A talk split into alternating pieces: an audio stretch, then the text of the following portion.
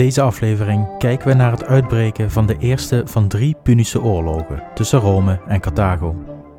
Hoe kwam het conflict tot stand en wat waren de redenen voor beide mogendheden om na een eeuwenlange vriendschappelijke relatie over te gaan naar een totale oorlog, voor uiteindelijk de heerschappij over de Mediterrane Zee? Welkom bij aflevering 39 van de geschiedenis van het Romeinse Rijk. In dubio.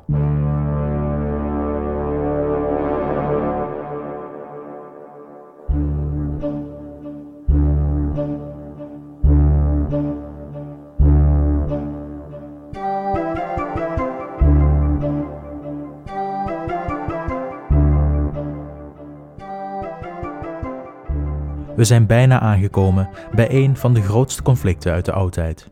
De oorlogen tussen Carthago en Rome, die zich afspeelden tussen 264 en 146 voor Christus en bekend staan onder de naam Punische oorlogen. De oorlog speelt zich af in drie hoofdstukken, waarvan de Tweede en Derde Punische oorlog het meest berucht zijn. Met name de Tweede Punische oorlog zorgt bij velen van jullie voor een heel apart gevoel van binnen want dit is het moment dat ene Hannibal Barca het strijdtoneel betreedt. En ik heb al van meerdere luisteraars de vraag gekregen: wanneer komen we eindelijk aan bij Hannibal? Nou, nog niet. Ook de derde Punische oorlog is in beruchte. Het wordt door de iets wat dramatisch ingestelde documentairemakers van Timeline benoemd als de Romeinse Holocaust, wat mij betreft een gezouten mening.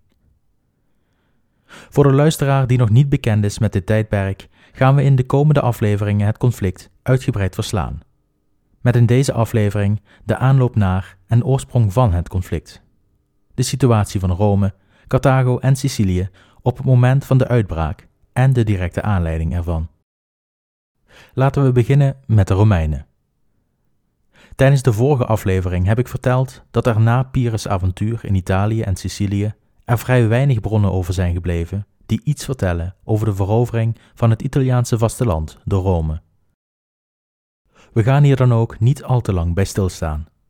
Grosso modo kunnen we stellen dat Rome Pyrrhus versloeg met hulp van enkele bondgenoten. Uiteraard door de door Rome gecontroleerde Campaniërs en Latijnen, maar ook door de nog onafhankelijke Italische Umbriërs en Gallische Piceners. Als het goed is, kent u beide nog van eerdere afleveringen. De Umbriërs hadden de Romeinen geholpen in de Etruskische oorlog door de Romeinen door een grote onbekende bos te loodsen en te voorzien van bevoorrading. En de Gallische Piceners hielpen de Romeinen met het verslaan van hun Gallische concurrenten, de Senones, die door Brennus werden geleid in hun succesvolle plunderingen van Rome in 390 voor Christus. Direct na het vertrek van Pyrrhus begon Rome met het overnemen van Magna Grecia in het zuiden en de gebieden ten noordoosten van Rome, het leefgebied van de Umbriërs en Piceners. De Umbriërs werden grotendeels middels diplomatie toegevoegd aan de Romeinse Republiek en verkregen hierdoor beperkt Romeins staatsburgerschap. Het zouden betrouwbare bondgenoten blijken in de toekomst, met troepenleveringen in de Punische oorlogen. De Piceners werden door Rome veroverd middels militaire macht, nadat zij waren gerebelleerd tegen Romeins gezag tijdens of na Pyrrhus' campagne. De bronnen zijn hier niet helemaal duidelijk over. De Fasti laten in ieder geval triomftochten zien voor overwinningen op de Piceners na Pyrrhus' campagne. Met de toe-eigening van het noordoosten van Italië en Magna Grecia had Rome een invloedssfeer dat reikte van de hedendaagse Toscane tot aan de hak en de punt van de laars van Italië. Dan gaan we nu over naar de situatie van Carthago. De Carthagers waren van oorsprong een kolonie van de stad Tyre, een Fenicische stad gelegen in de Levant, waarvan de naam Punis afkomstig is, als het Latijnse woord voor Fenicië. Rond 520 voor Christus werd de moederstad Tyre echter veroverd door de Perzen en werd Carthago de de facto leider van de Fenicische koloniën rond de Mediterrane Zee. Carthago leek in vele opzichten op Rome het was een door expansie gedreven aristocratie, die door de eeuwen heen grote delen van de Noord-Afrikaanse kust, Zuid-Spanje, Sicilië, Sardinië, de Belaren en Corsica wisten te veroveren. De Carthagers deden dit op een andere manier dan de Romeinen. Carthago was zoals gezegd oorspronkelijk een kolonie, gesticht met het oogpunt op de handel in en rond de Mediterrane Zee. De ligging van de stad in het meest noordoostelijke puntje van hedendaags Tunesië zorgde voor een uitstekende uitvalbasis voor de handel op de Mediterrane Zee. Met handelsschepen waren de Carthagers in staat gebleken een uitgebreid netwerk op te zetten van handelsposten en koloniën in de voornoemde gebieden. En het geld dat verdiend werd met deze handel maakte van Carthago een van de, zo niet de rijkste mogendheid op het wereldtoneel. Doordat het Carthaagse Rijk met name ingericht was op overzeese handel, is het vanzelfsprekend dat zij beschikten over een sterke vloot. Een mix tussen handelsschepen en oorlogsschepen, die deze handelaren en handelsroutes moesten beschermen tegen piraten en andere kwaadwillenden. Een groot landleger hadden de Carthagers niet. Dit komt door het grote verschil dat zij hadden in het bestuur van hun rijk ten opzichte van Rome. Carthago koos er namelijk voor om hun onderdanen niet te integreren in hun rijk door het verlenen van burgerschap en het bijbehorende leveren van troepen in ruil voor dit burgerschap. Carthago koos ervoor om jaarlijkse bijdragen te eisen van overwonnen volkeren, waarmee de schatkist nog meer gespekt werd. Dit zorgde ervoor dat Carthago veel minder manschappen had om legers uit op te bouwen. Immers konden zich geen troepen recruteren uit overwonnen volkeren, omdat dit geen deel uitmaakte van de overeenkomst. En dus, wanneer er in oorlog gevoerd moest worden, gebruikte Carthago haar rijkdom om huurlingen aan te trekken om de oorlogen voor haar uit te vechten. Carthago had dus een grootse vloot, maar geen groots landleger. Omdat Carthago aan de kust van Tunesië lag, was het van groot belang dat men ervoor zorgde dat vijanden niet zouden kunnen landen op de Afrikaanse kust. Een landing aldaar zou namelijk betekenen dat een belegering van de hoofdstad een logische en relatief gemakkelijke vervolgstap zou zijn voor de vijand. En dus besloot Carthago er alles aan te doen een buffer te realiseren op de dichtstbijzijnde oversteekplaats, Sicilië. Nog voordat Carthago zelfstandig was, landden de Feniciërs al rond 900 voor Christus op de Siciliaanse kusten. Met name op het westelijke puntje van het eiland, zo dicht mogelijk bij de Tunesische kust voor handelsdoeleinden. Toen in 750 voor Christus ook de Grieken koloniën stichtten op het eiland, ontstak er al snel een conflict tussen beide mogendheden, die later zou worden voortgezet door Carthago. Deze conflicten zouden uitmonden in drie Grieks-Punische oorlogen, met als inzet de controle over Sicilië. Zonder al te veel in te gaan op de details van deze conflicten, wil ik wel een korte uiteenzetting doen van deze conflicten en de reden waarom Carthago betrokken raakte met Griekse onderlinge strubbelingen. De Griekse diaspora die leidde tot de kolonisatie van Sicilië werd niet uitgevoerd door één centrale Griekse macht. Griekenland bestond in 750 voor Christus uit onafhankelijke polees, stadstaten met allemaal eigen belangen. De koloniën op Sicilië werden dan ook gesticht door deze verschillende stadstaten, en de koloniën die zij stichtten waren trouw aan deze stadstaten in Griekenland. Gevolg is dat conflicten tussen de stadstaten in Griekenland ook werden uitgevochten door de koloniën onderling. Op Sicilië ontstonden hierdoor verschillende Griekse culturen, waarvan de twee belangrijkste de Dorische en Ionische waren. De Dorische cultuur herleidt naar de Spartanen en de Ionische cultuur herleidt naar Athene. Toen Athene en Sparta in Griekenland in conflict raakten, had dit ook gevolgen voor Sicilië, waar de Dorische Grieken de Ionische Grieken aanvielen. Dit was het moment dat Carthago in conflict kwam met de Grieken.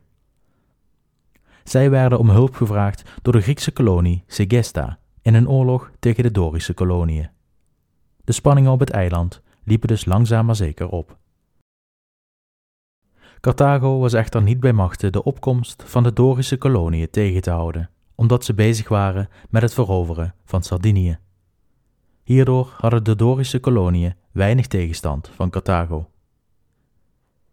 Hierdoor konden de Dorische Grieken hun macht behoorlijk uitbreiden over Sicilië en veroverden ze vele Griekse koloniën op de andere culturen. De Ionische Grieken verloren steeds meer terrein en realiseerden zich dat zij iets moesten doen om te voorkomen dat zij volledig van het eiland verdreven zouden worden. zeker nadat ook Syracuse werd veroverd door de Doriërs. Ze vroegen Carthago voor hulp en ze gingen akkoord. Carthago wilde voorkomen dat heel Sicilië onder één Griekse macht zou vallen, omdat dit niet in hun eigen belang zou zijn. Verdeeldheid onder de Grieken was het beste voor de Carthagers. Carthago was er inmiddels in geslaagd Sardinië te veroveren en stuurde het leger vandaar naar Panormus, hedendaags Palermo op Sicilië. Dit gigantische leger trok via de noordkust naar het oosten om Syracuse, geregeerd door Doriërs, te verslaan, maar werden door een leger uit Syracuse verslagen bij Himera, een stad aan de noordkust van Sicilië. Deze grootste nederlaag zorgde voor een grote politieke crisis in Carthago, waar de koning werd vervangen door een aristocratisch bestuur, wat Carthago een soort republiek maakte. Er werd een verdrag gesloten met de Grieken wat de status quo in stand hield. Carthago hield het verre westen van het eiland en de Grieken de rest. Vervolgens kwam er een tweede Grieks-Punische oorlog over Sicilië, die 70 jaren duurde.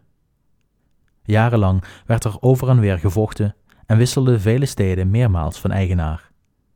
In dit conflict werd door Athene de Siciliaanse expeditie ondernomen om de Doriërs en dus Sparta te verzwakken op het eiland. Deze expeditie werd een grootse mislukking voor Athene en had grootse gevolgen voor de Peloponnesische oorlog in Griekenland zelf. De Tweede Grieks-Punische oorlog kwam ten einde door een ziekteuitbraak die vele soldaten het leven kostte en uiteindelijk resulteerde in een vredesverdrag met wederom een handhaving van de status quo van voor deze oorlog. De derde Grieks-Punische oorlog is voor ons het meest van belang. Syracuse viel met hulp van Italische huurlingen, de Mamertijnen genaamd, Messana aan. De havenstad in het noordoostelijke puntje van het eiland, op het punt dat het dichtst bij het Italiaanse vasteland lag. De Mamertijnen veroverden de stad in naam van de Griekse kolonie Syracuse, die vervolgens de aanval op de Carthagers inzette. Carthago wist echter de overhand te krijgen en kwam zelfs zo ver dat Syracuse zelf belegerd werd. Syracuse stuurde vervolgens een expeditie naar Noord-Afrika, waar ze Carthago zelf belegerden. Maar de muren bleken te sterk, net zoals die van Syracuse. En dus leidde deze padstelling tot een vredesverdrag. Syracuse was de verliezer in deze en zag een groot deel van Sicilië naar Carthago gaan, waaronder Messana. Wat Carthago de dominante speler maakte op Sicilië. Syracuse zelf mocht haar gebieden aan de oostkust behouden dit alles gebeurde in 307 voor Christus. De uitkomst van dit conflict is belangrijk voor de Romeinen. Doordat Syracuse haar land mocht behouden, waren de Carthagers er niet in geslaagd het hele eiland onder controle te krijgen. Was dit wel gelukt, dan hadden de Romeinen een veel grotere kluif gehad tijdens de te komen oorlogen, omdat Carthago dan alle havens onder controle zou hebben gehad, wat een Romeinse landing op het eiland vele malen moeilijker had gemaakt zo niet onmogelijk. Tijdens de derde Grieks-Punische oorlog was Rome verwikkeld in de Samnitische oorlogen en na de derde Grieks-Punische oorlog kwam Pyrrhus om de hoek kijken, wat voor zowel Rome als Carthago voor problemen zorgde. Sicilië werd in één jaar veroverd op en heroverd door Carthago, en aan het eind van Pyrrhus' avontuur was de situatie op Sicilië hetzelfde voor Carthago. In Italië was de situatie echter helemaal anders. Rome had Magna Grecia volledig overgenomen en stond dus nu aan de overkant van de kust bij Messana. Met de situatie voor Rome en Carthago duidelijk, gaan we kijken naar het lont in het vat, de Frans Ferdinand van de Punische oorlogen, waarin de Mamertijnen de rol van Frans Ferdinand op zich nemen. De Mamertijnen waren huurlingen afkomstig van het Italiaanse vasteland. Het waren Italische osken, hoogstwaarschijnlijk afkomstig uit Samnium en Campanië. Zoals gezegd waren ze in eerste instantie ingehuurd door Syracuse, en wel door de tiran Agathocles, de leider van Syracuse toen der tijd. Toen de Grieken de facto verloren van Carthago tijdens de derde Grieks-Punische oorlog, stierf Agathocles niet veel later en kwamen de Mamertijnen zonder werkgever te zitten. Toen Messana aan de Carthagers werd overgeleverd na het vredesverdrag, besloten de Mamertijnen onder valse voorwendselen toegang tot de stad te verkrijgen, om vervolgens de stad van binnenuit aan te vallen, uit te moorden, te plunderen en over te nemen van de Carthagers. Vanuit Messana voerden de Mamertijnen plundertochten uit over zee, waarbij met name de Siciliaanse kust het moest ontgelden. De Mamertijnen slaagden erin de stad tientallen jaren te behouden, waarmee het een bolwerk werd van piraterij en wetteloosheid. Het succes van de Mamertijnen had ook gevolgen voor de Romeinen. Tijdens de Pyrische oorlog vroeg de stad Regium, gelegen in de punt van de laars van Italië, Rome om een Romeins garnizoen te sturen om de stad te beschermen tegen Pyrrhus. Rome beantwoordde de vraag en 4000 Romeinse soldaten werden verwelkomd in de stad. Het Romeinse garnizoen bestond voor het overgrote deel uit auxilia-troepen, in dit geval Osken. En misschien raadt u het al, de Romeinse Osken hoorden van hun Oskische broeders aan de andere kant van het waterlichaam en het succes dat zij behaald hadden in Messana. En dus besloten de Osken Rome en Regium te verraden door hetzelfde te doen als hun broeders aan de overkant. Ze vielen de stad van binnen aan, vermoordden de mannelijke bevolking, namen de vrouwen als bruid en stichtten hun eigen piratenstaat in de punt van de laars. Rome was op dit moment druk bezig met Pyrrhus en dus bleef een directe reactie uit. Maar nadat Pyrrhus verslagen was, maakten de Romeinen korte metten met de Osken in Regium. De stad werd belegerd en heroverd. De Osken werden gevangen genomen en naar Rome verplaatst om onthoofd te worden, voor de ogen van de Romeinse bevolking. Heel Magna Grecia was nu Romeins. Voor Messana leek de koek ook op. Door de decennia lange plunderingen van de Siciliaanse kusten hadden ze de wrok van Syracuse over zich afgeroepen. De nieuwe tiran van Syracuse, Hero II, begon een campagne naar Messana om de Mamertijnen te verslaan. Een veldslag vond plaats en de Mamertijnen verloren. Ze trokken terug naar hun stad en beseften dat een inname en wraak door Syracuse aanstaande was. Dit zette een kettingreactie in werking dat leidde tot de Eerste Punische Oorlog. Om te voorkomen dat de Mamertijnen Messana verloren, wendden ze zich tot Carthago met een hulpvraag. Ze vroegen Carthago in te grijpen om een verovering van Messana door Syracuse te voorkomen. Dit was immers in het directe belang van Carthago. Carthago besefte maar al te goed dat de verovering van Messana door Syracuse de Griekse machtsbasis zou versterken, en dus gingen de Carthagers akkoord. Ze beloofden Messana te helpen in ruil voor het gezag over de stad. De toezegging van Carthago bleek genoeg om Syracuse op afstand te houden. De Grieken wilden een nieuwe ronde aan oorlogen met Carthago voorkomen, en dus zagen ze af van de verovering van Messana. Toen de dreiging van Syracuse afgewend was, hadden de Mamertijnen een nieuw probleem. De kans was groot dat Carthago Messana zou claimen van de Mamertijnen, zoals afgesproken. En dat was toch echt niet de bedoeling geweest van de Osken. Daar ze zelf niet bij machten waren een eventuele belegering door Carthago te overleven, wendden de Mamertijnen zich tot Rome, met eenzelfde vraag als eerder aan de Carthagers. Help ons Messana te behouden in het belang van Rome. Want als Carthago Messana verovert, verkrijgen zij een strategisch punt ten opzichte van Rome. Nu zou je denken dat de Romeinen deze hulpvraag direct zou beantwoorden, zoals ze eerder al zo vaak hadden gedaan om invloed in een nieuw territorium te verkrijgen. Maar ditmaal waren de Romeinen helemaal niet zo eensgezind over de hulpvraag. Er werden vele felle debatten gehouden in de Senaat over de vraag of Rome zich zou moeten mengen in de strijd tussen Carthago, Messana en Syracuse. Er waren meerdere redenen waarom de Romeinen twijfelden. Ten eerste, en wellicht de belangrijkste reden, Rome's kracht zat in haar landleger. Nog niet eerder in het 500-jarige bestaan van de stad hadden de Romeinen het Italiaanse vasteland verlaten. Op het land waren ze heer en meester, waar de legers bevoorraad konden worden en waar de bestemmingen te voet bereikt konden worden. Messana lag echter aan de andere kant van de grote, onbekende en gevaarlijke zee. De Romeinen hadden geen grote vloot waarmee ze duizenden troepen konden verplaatsen. Ten eerste had Carthago een veel superieure vloot ten opzichte van Rome, waarmee de oversteek gemakkelijk zou kunnen eindigen in een ramp. Als de overtocht dan toch zou lukken, dan zou de bevoorrading van de troepen het volgende probleem zijn. De Carthaagse vloot kon gemakkelijk het eiland afsluiten van buitenstaanders. Ten tweede, waarom zou Rome de Mamertijnen helpen? Ze waren onbetrouwbaar gebleken door Carthago te verraden, om hulp te vragen en nu weer te verraden. Messana was eigenlijk van Carthago en zij hadden alle recht de stad te claimen.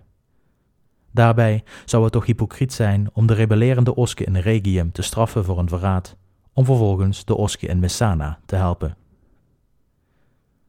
Dan is er ook nog de geschiedenis tussen Rome en Carthago. De twee onderhielden al eeuwen vriendschappelijke relaties die zich uiten in tenminste drie verdragen. Eén in 508, één in 306 en één in 278 voor Christus waarbij de eerste twee vooral handelsrelaties regelden en de laatste hulp aan elkander toezegde in strijd tegen Pyrrhus. Ondanks al deze redenen koos Rome er toch voor om Messana te hulp te schieten. Ook dit heeft meerdere redenen, al is het natuurlijk onmogelijk om de precieze afwegingen van 2300 jaar geleden te achterhalen. Ten eerste, Rome en ook Carthago waren bang voor uitbreiding van de macht van de ander. Voor Rome betekende in Sicilië onder Carthaags gezag een sterke uitvalsbasis voor een eventuele uitbreiding van Carthaagse macht naar het Italiaanse vasteland. Messana zou een uitstekende springplank zijn voor een dergelijke invasie. Ten tweede zou Carthago de havens van de oostkust van Sicilië kunnen gebruiken om de controle van de wateren rondom Italië volledig over te nemen. Zeker nu er geen Grieken meer waren in Italië om enige tegenstand te bieden en Rome totaal geen ervaring had met zeeoorlogen. Ten derde had Rome het systeem dat in de vorige aflevering uiteen is gezet. Om Rome's bondgenoten tevreden te houden, moesten er oorlogen gevoerd worden. Niets bond de Latijnen, Campaniërs, Etrusken, etc. aan Rome, anders dan het vooruitzicht op rijkdommen en grond verkregen de oorlogen. En als laatste reden voor in oorlog was de drang van de consuls om carrière te maken op de cursus honorum. Om als eerste Romein te landen op een kust buiten Italië en een overwinning te behalen, zou een grootse en historische prestatie betekenen, die de geschiedenis in zou gaan, en zeker zou bijdragen aan roem en faam van de consuls. Dat de consuls in oorlog wilden, betekende in de Republiek Rome echter nog niet dat er een oorlog zal komen. In Rome besliste niet de Senaat of een consul of er oorlog zal komen, maar moest er aan het volk gevraagd worden of in oorlog gevoerd mocht worden. Dit gebeurde in de Comitia Centuriata, waar het volk mocht stemmen voor of tegen de oorlog. Zoals jullie weten was de Comitia Centuriata in theorie een democratisch systeem, maar bleek dit in de praktijk toch iets anders. De stem van de rijke en belangrijke patriciërs woog vele malen zwaarder mee dan de stem van de plebeiers. En dus, als de patriciërs voor in oorlog waren, was de beslissing al genomen en hoefden de plebeiers vaak niet eens meer te stemmen.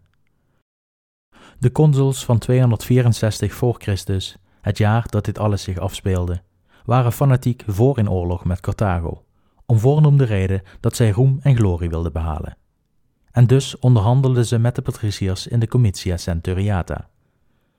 Ze beloofden bergen aan rijkdommen aan de patriciërs, als ze voor zouden stemmen.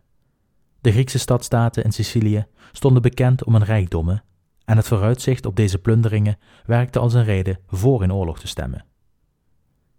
Daarbij beargumenteerden de consuls dat in oorlog in het voordeel zou zijn van de patriciërs, die door voedsel, wapens en andere benodigdheden te leveren aan het leger veel geld zouden kunnen verdienen aan een oorlog.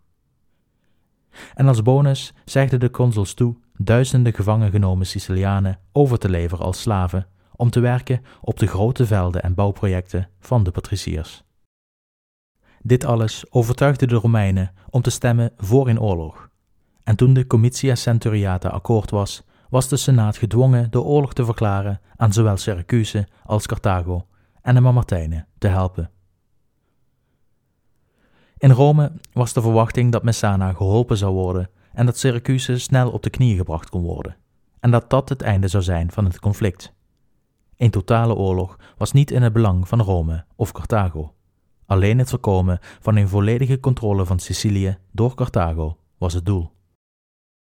Wat men toen nog niet wist, was dat Syracuse en Carthago kortstondig zouden samenwerken en dat Carthago niet van plan was de Romeinen een vaste voet op het eiland te laten verkrijgen. Gevolg: een grote oorlog om het hele eiland, op zee en op land, en twee opvolgende oorlogen die bijna, maar echt op een haar het einde betekenden van Rome en de Romeinse Republiek. Toen Hannibal Barca ineens aan de andere kant van Italië de hellingen van de Alpen naar beneden denderde. Met dat vooruitzicht gaan we in de eerste volgende aflevering de Eerste Punische Oorlog bekijken, waarin we de Romeinen wederom een knap staaltje innovatie zien toepassen bij het verslaan van de Carthaagse vloot. Zien we in Syracuse een trouwe bondgenoot van Rome in wording, en zien we waar de haat van Hannibal Barca jegens Rome zijn oorsprong vindt. De volgende aflevering zal niet over twee weken online komen, omdat ik in de tussentijd een week de eeuwige stad zal bezoeken. Wanneer de volgende dan wel online zal komen, is nog even de vraag. Houd daarvoor de website of Facebook in de gaten. Daar zal ik wellicht ook nog enkele foto's plaatsen van mijn reis naar Rome, voor zover dit van belang is voor de podcast. Ik hoop dat u weer heeft genoten en dat u klaar bent voor de eerste Punische oorlog in de volgende aflevering. Voor nu weer bedankt voor het luisteren en tot de volgende keer.